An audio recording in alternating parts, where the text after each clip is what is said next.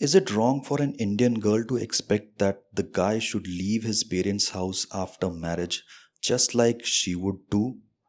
Wouldn't it be a fair start of life for both of them?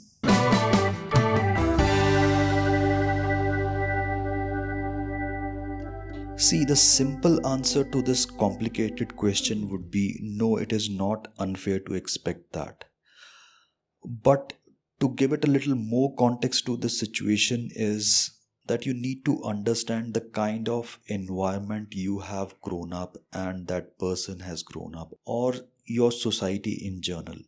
अभी जब भी ये शादी की बात होती है there has to be few parameters which has to be set before the marriage specifically something which is non negotiable for either of you.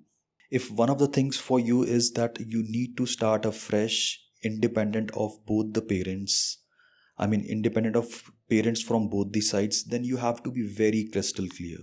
अगर आप उसके बारे में क्लियर नहीं हो या आप शादी के बाद ये चीज़ें रखोगे सामने then it will come out as unfair demands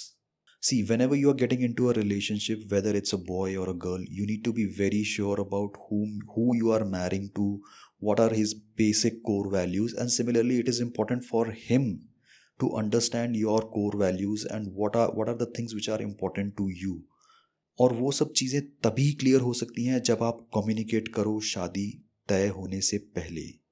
It not only opens the communication channel between the two parties it helps both of you to understand each other कि आप दोनों का लाइफ से क्या एक्सपेक्टेशन है। But yes on the other hand अगर शादी हो चुकी है, अगर आप बोलो कि मुझे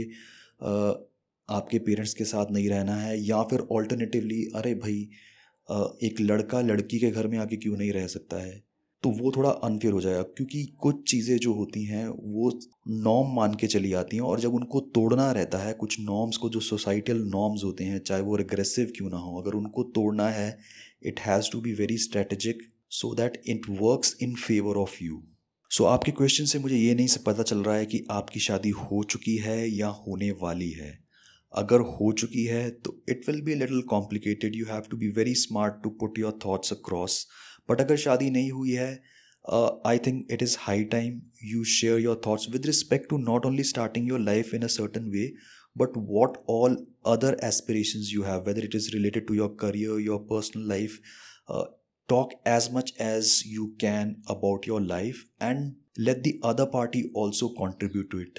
make an effort to understand कि भैया जिससे, जिस लड़के से मैं शादी कर रही हूँ, उसकी, उसके लाइफ के गोल क्या हैं? उसके पर्सनल गोल्स क्या हैं? उसके करियर गोल्स क्या हैं? What kind of a life he is visualizing with his life partner I hope it is making some sense to you